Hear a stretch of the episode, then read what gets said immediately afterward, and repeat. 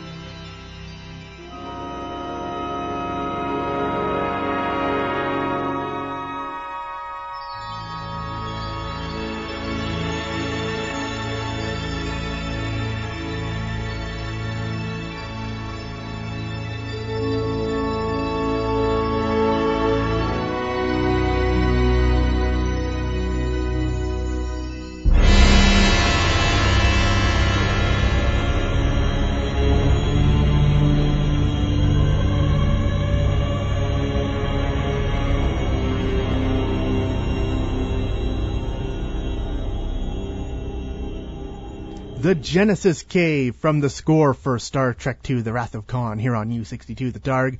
Good afternoon, Mark Kappas still here with you, and I've just started playing around a little more online, expanding my online empire a little bit more.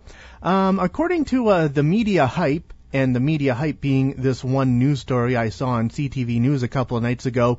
apparently, the next big social networking trend is going to be this website called Empire Avenue. So I decided to sign on and check it out. Uh, what Empire Avenue's gimmick is, is it's a social networking site modeled on the stock market. You know, instead of having a profile, you have a company. Instead of making friends, you purchase shares in someone else's company. And everything you do online, be it Twitter, Facebook, blogging, Flickr, those are the only ones signed up for now, uh, you get that increases your worth, or as they call it on this site, your influence. I played around with it for a little bit and I got to admit I'm really not getting it. The whole stock market gimmick is just a little too overly complicated and I think the entire thing was designed for marketing. It was designed for making money because right away there's a value attached to you. So the company can go to some other companies and be like, hey, according to all this market data we just uh, discovered, we have like 4 billion people on this site, so you should buy advertising with us. You see what I'm getting at here? You know, it kind of reminds me of this episode of South Park that was on not too long ago. It was the episode that completely ripped apart Facebook. And uh, Cartman was running a little video podcast saying how to increase your worth on Facebook by choosing which more popular friends you should be friends with. The whole thing reminded me of that. It's all about generating popularity and thus increasing your worth. I'm sorry, your influence. So I really don't think it's going to be the next big thing. It's just more complicated than it needs to be. But anyway, as I said, with Facebook and Twitter, I'll play with it for a little while, see what happens. Everything's better with Mark Kappas. Crime has gone down, productivity is up, and ratings for Doctor Who are through the roof. Mark Kappas on U62, The Targ.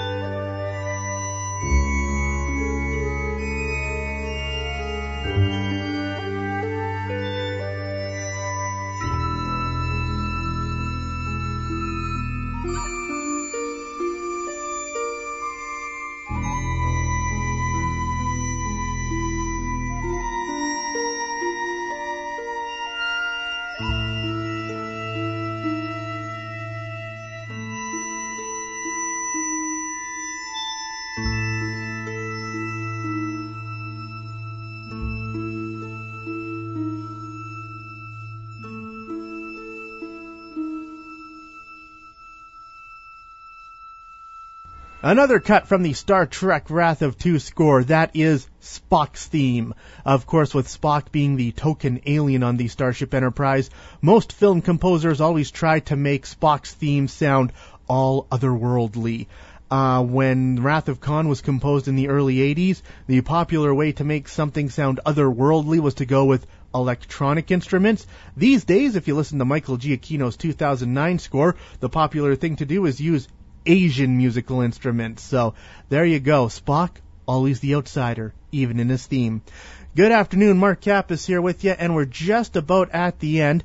As always, my month off from the podcast is going to be met with moody introspection. Uh, how, what new direction should I take the podcast in? Should I do a complete overhaul? Should I stick with exactly the same? You know, like, right now, I did some calculations with my server space, right? And by making the podcast as short as I do, right now I am barely using 1% of all the server space available to me. And I'm like, dude, I could do so much more with all of that. You know, and again, with the 15 minute time frame that I've limited myself to, well, through going with 15 minutes and mixing this down in mono, I try to make the file size as small as possible so it's quicker for you to download.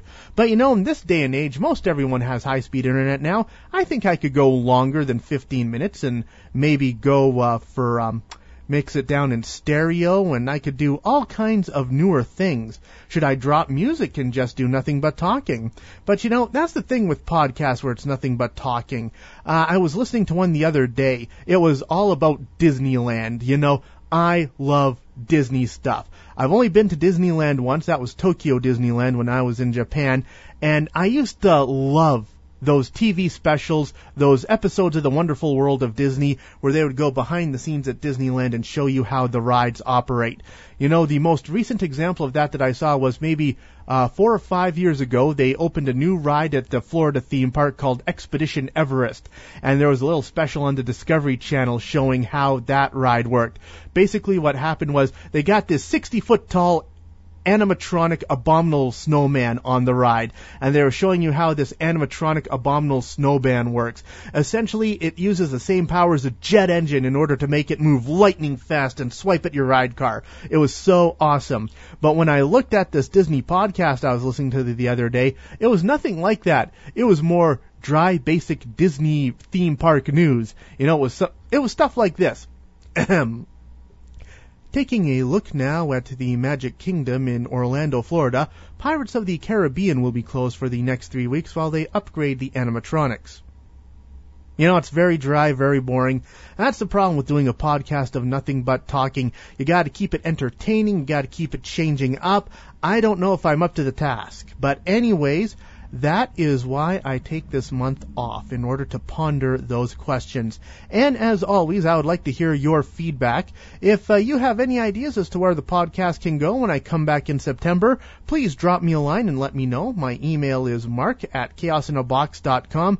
I get no feedback on this, so I wouldn't mind feedback every now and then. Once again, mark at chaosinabox.com. Uh, just drop me a note and tell me how my podcasting is.